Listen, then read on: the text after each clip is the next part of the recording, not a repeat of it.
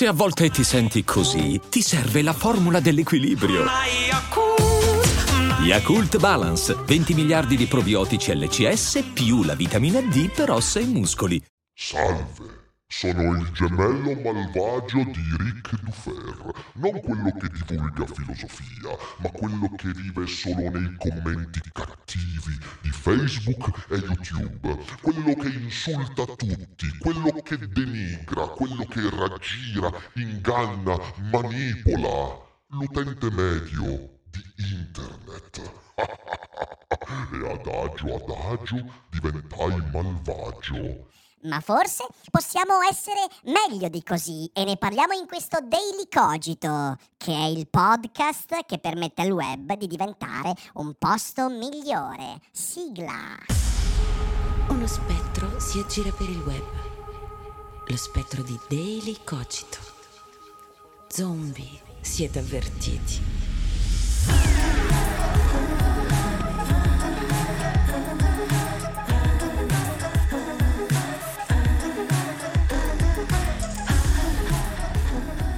Eh sì, eh sì, non c'è fede, quindi io faccio il cazzo che mi pare con la roadcaster, faccio le voci, inizio le puntate così, mi diverto ragazzi, mi diverto, è bello e sì, sui social si vive male e non è colpa di Daily Cogito, non è colpa dell'inizio di questa puntata, si vive male ed è sempre peggio perché il clima è piuttosto pesante, c'è un'aria, un'aria, ma un'aria che manca l'aria, avrebbe detto il grande Gigi. Sembra sempre più impossibile avere scambi proficui, si discute di cose complesse e c'è sempre appiattimento, superficialità, polarizzazione. Eh, c'è un'invasione continua e montante di troll anonimi e virulenti, i vigliacchi anonimi li chiamerebbe il buon Mike. Un bombardamento continuo di fake news e buffonate, soprattutto inerenti a cose molto delicate come la guerra, e l'abbiamo visto con la pandemia. E c'è una totale demoralizzante incapacità di ascolto critico eh, dovuto al dominio della superficialità. È sempre più difficile creare contenuti avendo fiducia del fatto che la gente li ascolterà. Ecco, io però mi ritengo anche fortunato perché mi ritengo in una bolla molto bella, una bolla bella, ovvero questa community dove gli scambi riescono spesso ad andare oltre la superficie, in cui si riesce effettivamente a discutere, a dialogare anche nel disaccordo, nonostante tutto questo, anche i commenti di YouTube sotto ad alcuni video, per esempio l'ultimo in cui ho discusso della legge Rave Party, beh, dimostra il fatto che c'è incapacità di ascolto perché un sacco di persone mi attribuiscono cose che io non ho mai neanche lontanamente sfiorato nella puntata. Eh, persone che non rispondono agli argomenti ma si inventano robe e creano castelli mentali incredibili denunziando idee mai espresse. E questo effettivamente potrebbe demoralizzarci. E allora il punto essenziale che vorrei affrontare è come si può convivere meglio sui social, come direbbe il nostro amico Giorgio Tave, come si potrà avere un internet migliore? Di solito, quando si fa questo ragionamento, la risposta è attento, comportati bene sui social network perché ci saranno conseguenze come nella vita reale.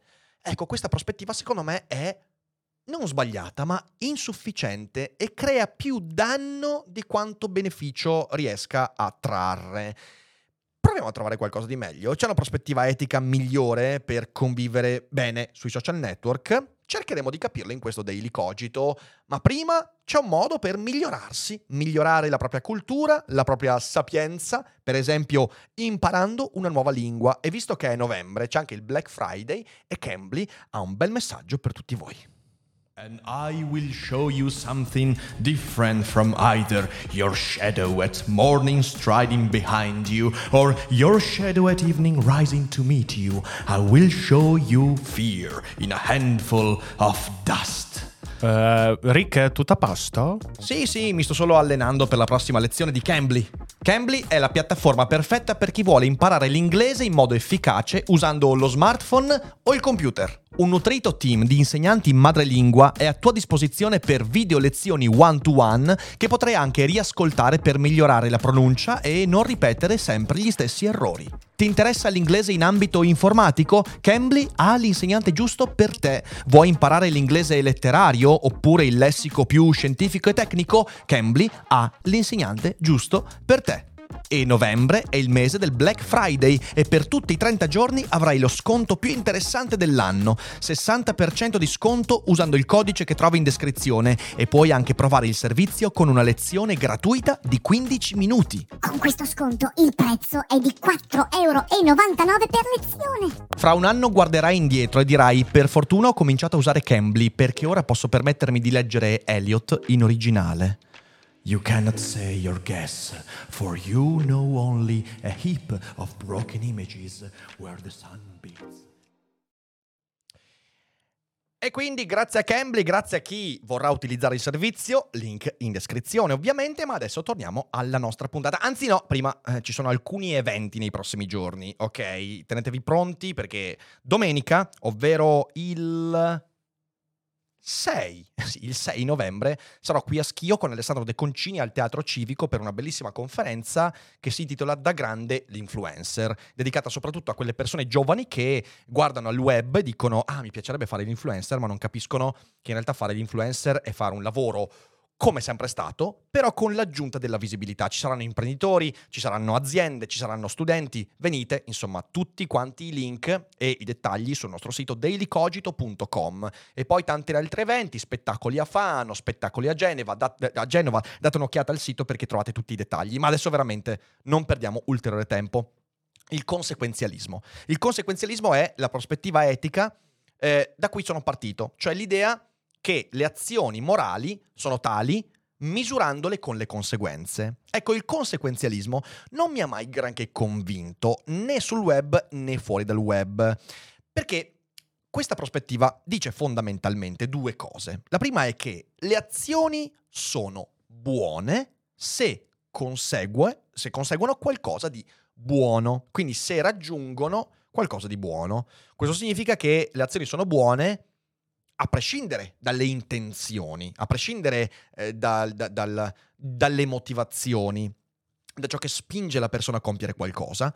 Eh, è una prospettiva molto vicina all'utilitarismo, però un po' diversa. Eh, c'è una sottocategoria, la quale ovviamente dice non devo agire male perché altrimenti la conseguenza del mio agire potrebbe, potrebbe essere un male.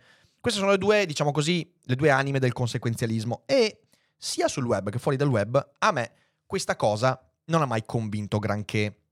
Intanto si tratta di una prospettiva etica che rifiuta il connotato a prioristico, eh, per esempio della morale kantiana, per esempio di tante altre prospettive deontologiche, e per me questo è molto problematico e poi spiegherò il perché.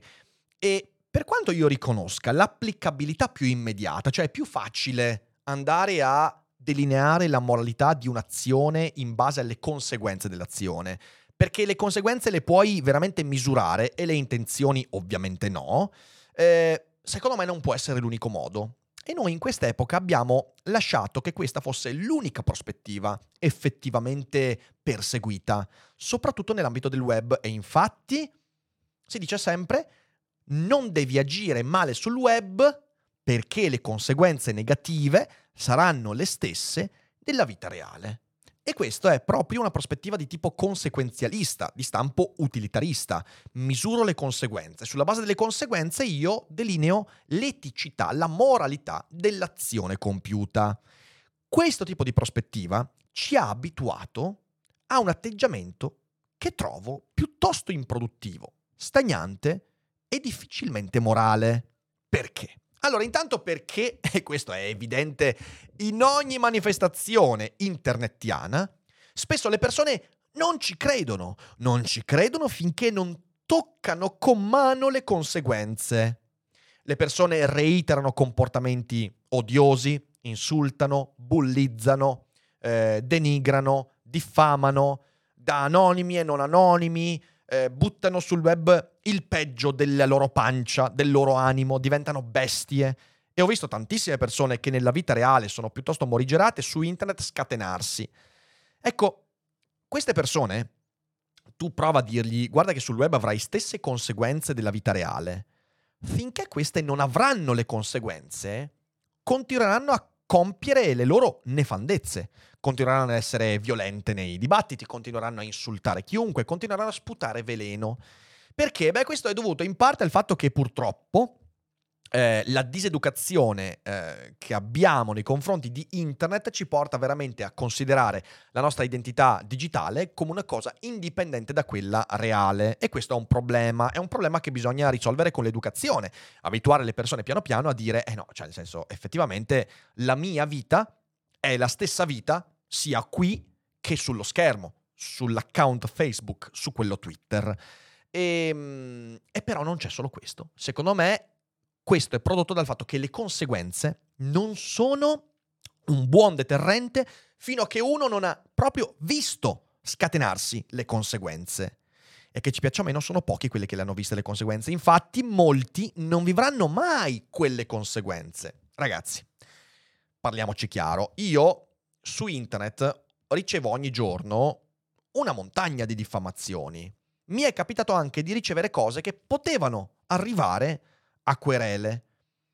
E ci sono state delle querele, non voglio entrare nei dettagli, però il punto essenziale è che la stragran parte delle persone che mi hanno diffamato, insultato, e io ricevo cose abbastanza cattive, minacciato, ok, parliamoci chiaro, anche dopo il video di ieri io ho bannato delle persone che, ah, guarda che ti becco fuori da casa e ti spacco le gambe, ci sono, ehm, la stragran maggioranza di queste persone non vivranno conseguenze e lo sanno perfettamente. Quindi il conseguenzialismo in questo caso non funziona e a questo aggiungete che l'ignoranza di basilari regole di convivenza porta costoro a non comprendere le proprie colpe neanche quando le conseguenze arrivano. Anzi, diventano vittime. Quante volte è successo che qualcuno venisse eh, giustamente punito per comportamenti assurdi fuori di testa e una volta punito cominciasse a diventare vittima. Ah, guarda cosa mi hanno fatto solo per un commento, solo per questo, solo per quell'altro, è solo per. Se avessi detto quella roba per strada avresti vissuto le stesse conseguenze. Quindi quando vivi le conseguenze, dovuto di nuovo a un'ignoranza di fondo nella relazione con i propri avatar, uno diventa anche vittima della situazione. Mm, non è esattamente bello. Aggiungiamo a tutto questo che sul web l'anonimato regna sovrano. E questo è un discorso molto delicato, quindi seguitelo per bene senza saltare a conclusioni affrettate. In un web dove l'anonimato regna sovrano, tutto quello che ho appena detto è amplificato a dismisura. Hai voglia a parlare di conseguenze con qualcuno che è convinto che l'avatar anonimo sia la protezione contro tutto e contro tutti. Starsene dietro il profilo anonimo allontana conseguenze allontana l'idea che scrivendo certe cose potresti venire querelato, potresti dover pagare il prezzo e via dicendo. Allontana, ci sembra impossibile. Poi lo sappiamo, alla fine ogni account ha il legame con indirizzo IP, la polizia postale volendo riesce a risalire a chi, però ci sono anche modi per ovviare questo problema. L'anonimato, parliamoci chiaro, è una questione irrisolta e porta a una proliferazione a volte preoccupante, di account troll che fanno un sacco di rumore. Il mese scorso mi è capitato su un video di YouTube di avere un tizio, lo stesso tizio, che palesemente avrà fatto una trentina di account nell'arco di poco tempo e io ho dovuto bannarli tutti. Questa persona insultava, minacciava me e la mia famiglia e non era esattamente una bella situazione. È finito persino a scrivere cose in video dove io comparivo con altri account. Mm, non è proprio simpatico. Ecco, il conseguenzialismo qui fallisce per tutti questi motivi. Non c'è modo di far rendere edotta una persona che abbia una certa condotta delle conseguenze fino a che non le ha vissute. E se a questo aggiungi il fatto che con l'anonimato, con il web e tutto quanto, la persona probabilmente non vivrà delle conseguenze, allora hai la frittata. Ed è per questo che in questi giorni io, sinceramente, mi sento di plaudire a quella proposta di Elon Musk legata a Twitter. Elon Musk ha acquisito Twitter, ne abbiamo parlato questa mattina su Feed, se volete recuperare la puntata lo potete fare da abbonati al canale YouTube, abbonatevi. E, ehm, e, lui ha fatto la proposta. La proposta è quella di far pagare agli utenti una sorta di Twitter premium di 8 dollari per avere una serie di vantaggi la spunta blu verificata per le personalità, ehm, meno pubblicità da vedere, eh, la possibilità di caricare video lunghi e poi una corsia preferenziale per i commenti. E io sono d'accordo. Sono d'accordo su quest'ultima soprattutto. La spunta blu, chi se ne frega. Vabbè, la pubblicità è bene, i video lunghi li carico su YouTube, però ragazzi, sì, la corsia preferenziale per i commenti, per eliminare tutta, tutta quella popolazione di troll che per fare quel tipo di roba, per sputare il veleno, non pagherebbe mai un abbonamento, e quindi è un atto di selezione. Certo, è brutto, è una rottura di coglioni perché è una selezione economica e quindi significa che magari ci sono persone che sarebbero brave, meritevoli e adeguate che non potranno accedere a questa cosa e quindi si ritroveranno relegate, però ragazzi, trovatemi voi un criterio più adeguato da un lato per rendere anche profittevole Twitter, dall'altro per eliminare questo popolo di gente impazzita, che è anche il motivo per cui io me ne sono andato da Twitter, eh. cioè era diventata invivibile. Ogni giorno decine di persone con profili anonimi che scrivevano cose al limite della diffamazione della, de, de, del, proprio pesante ehm, e che non avevano nessun, nessun costo da sostenere nel denigrare, diffamare eh, in modo pesante, magari anche la credibilità di una persona. E mi sono detto io a questo gioco non voglio più giocare e stop, me ne sono andato fuori dalle balle. E quindi io sono d'accordo con la proposta di Musk. So che questa è una cosa delicata, di nuovo, perché è una cosa economica, quindi dà fastidio, però sappiatelo. Io non vedo l'ora che YouTube, e arriverà il momento, decida di mettere due corsie dei commenti sotto ai video. Perché il mio video di ieri, io non ho letto i commenti, perché sono illeggibili.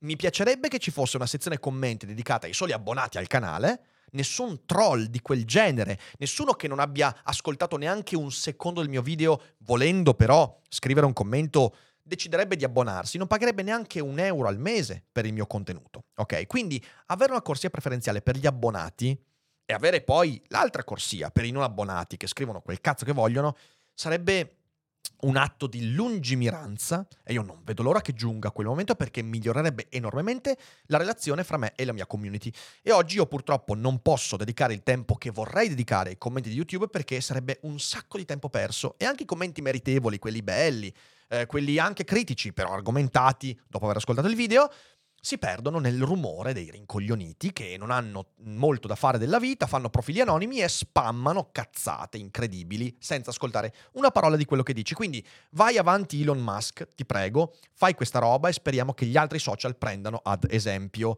Se lo fa, io mi reiscrivo a Twitter. Lo dico tranquillamente e pago volentieri gli 8 dollari euro, quello che è. Detto questo, mi sembrava importante come parentesi, questo non risolverebbe tutto quanto, ok? Cioè non sarebbe la soluzione.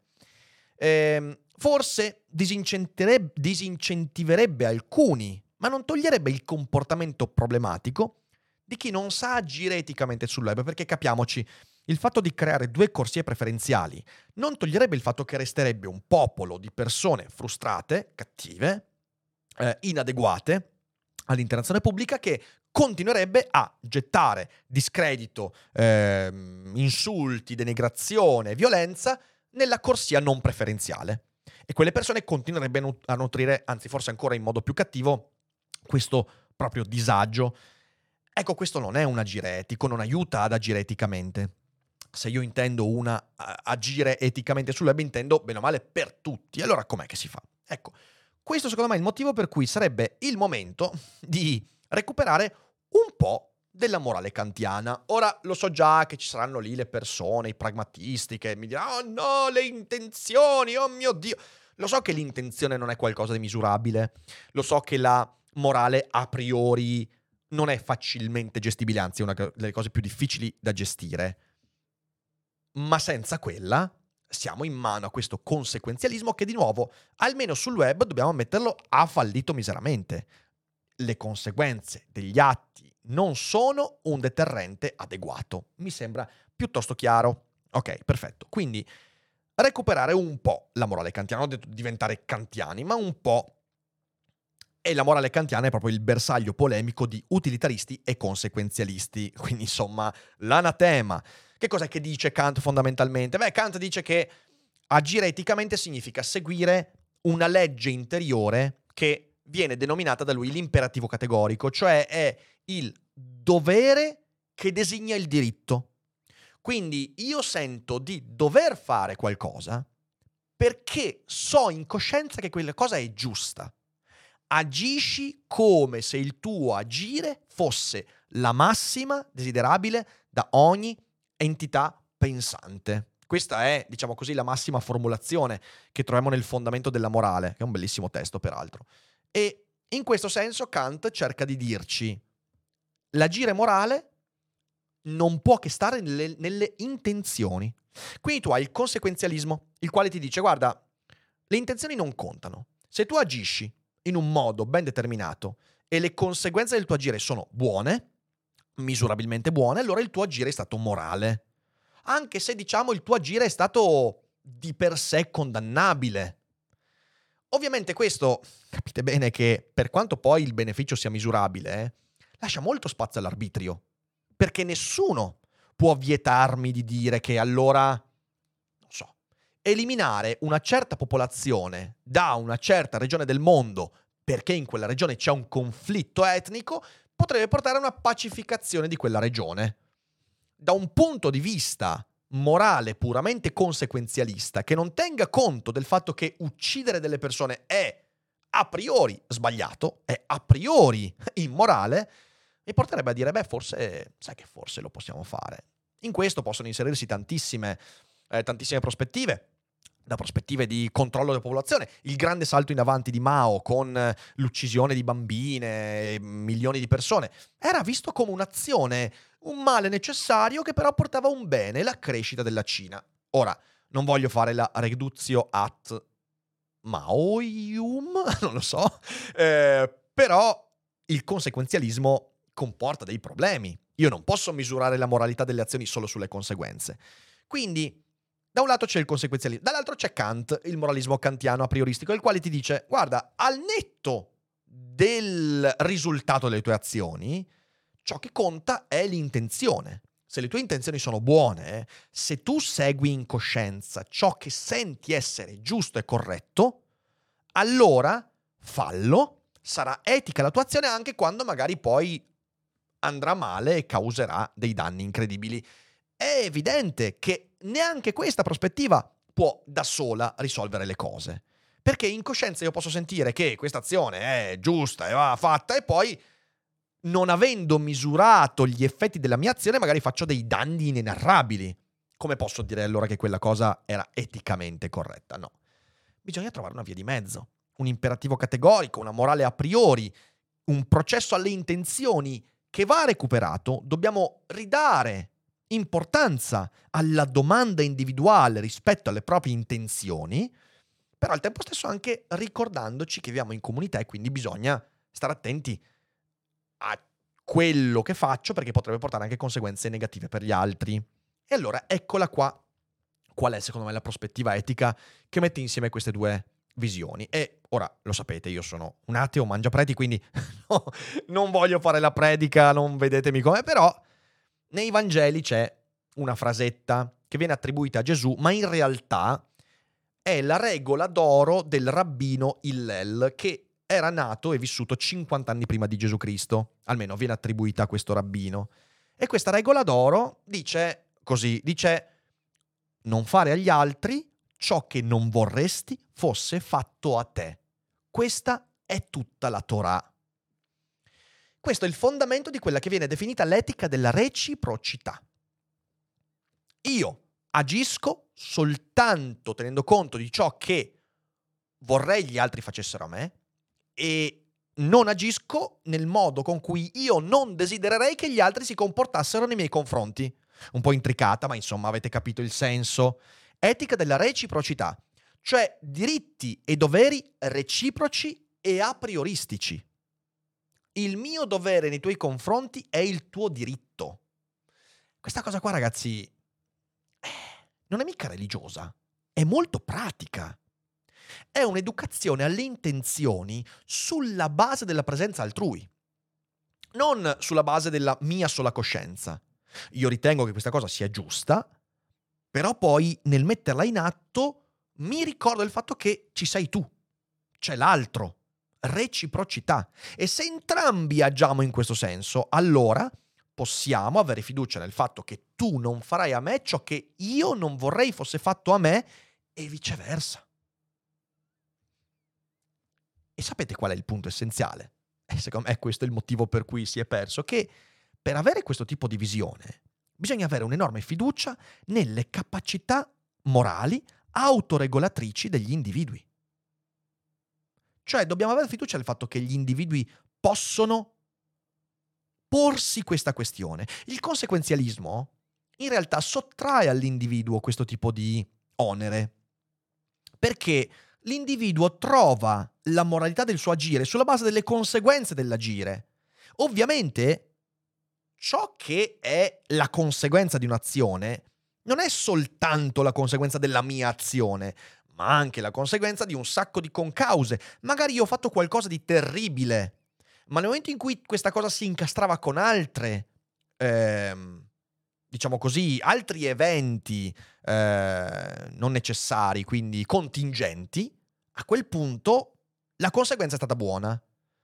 Ma se io da questo dovessi trarre l'idea che il mio agire era morale, dovessi ripetere quell'azione, beh, rischierei di fare dei danni incredibili molto più forti rispetto alla prima volta perché magari sarei anche corroborato dall'idea di star facendo il giusto. E questo comporta una grande sfiducia nell'atto individuale di porsi quella domanda lì. Quali sono le mie intenzioni? Con quali intenzioni sto portando avanti questa azione? Accanto a questo, accanto a questa fiducia nella capacità individuale di autoregolazione morale, nel fatto che abbiamo una bussola morale e dobbiamo allenarla, accanto a questo mettere l'idea delle conseguenze, ma dando risalto alle intenzioni dietro le azioni. Ora, io sono convinto, visto che sono, io sono un, un ottimista dell'umanità, ok? Altrimenti non farei il lavoro che faccio. Anche se gli ultimi due anni hanno messo molto a repentaglio questo mio ottimismo, però a esclusione dei troll, sono convinto che nessuno scientemente, intenzionalmente, voglia passare ore a litigare su Facebook con degli sconosciuti. Perché sono convinto che tutti quanti quelli che passano ore a litigare con sconosciuti su Facebook non ne traggono alcun vantaggio. Forse ci sono le personalità deviate, patologiche, che traggono giovamento dal litigare con gli altri. Vabbè, ci sono, ma io non credo che sia la maggioranza. Non ho statistiche, è un puro atto di fede nell'animo umano. Ok? Credo che tutti quanti statisticamente soffriamo quando litighiamo con qualcuno di sconosciuto su Facebook, su YouTube, quando da quel litigio nato dal nulla si arriva al nulla. Sentiamo di aver perso tempo, ci sentiamo sminuiti, eh, quindi sentiamo senso di colpa e non è bello. Credo che nessuno desideri essere insultato dopo aver espresso un parere, magari anche su qualcosa di inutile. Voglio dire, io vedo gente litigare e scannarsi su The Rings of Power o su un regista, su un film, e io sono intimamente convinto che quando scattano gli insulti reciproci, nessuno dei contendenti tragga giovamento da quegli insulti. Neanche quando uno sente di aver vinto. Perché in realtà poi, guardate bene, nel, sul web mai sentiamo di aver vinto. Perché è come quel gioco in Dracula morto e contento, fra Dracula e Van Helsing, in realtà in cui non si lascia mai l'ultima parola all'altro, ok?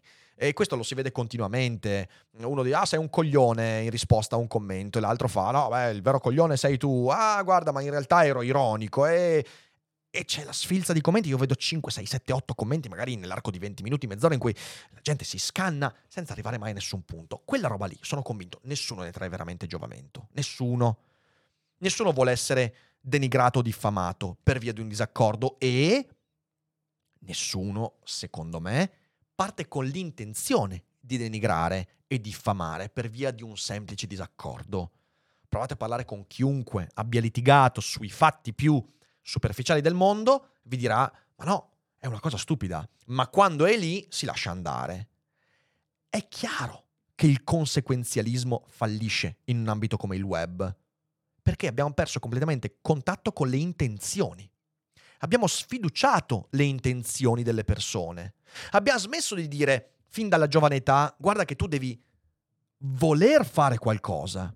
Cioè devi sentire la direzione che vuoi dare al tuo agire, che sia sul campo da calcio, in classe o su Facebook. E questo dovrebbe seguire quella regola che ho detto.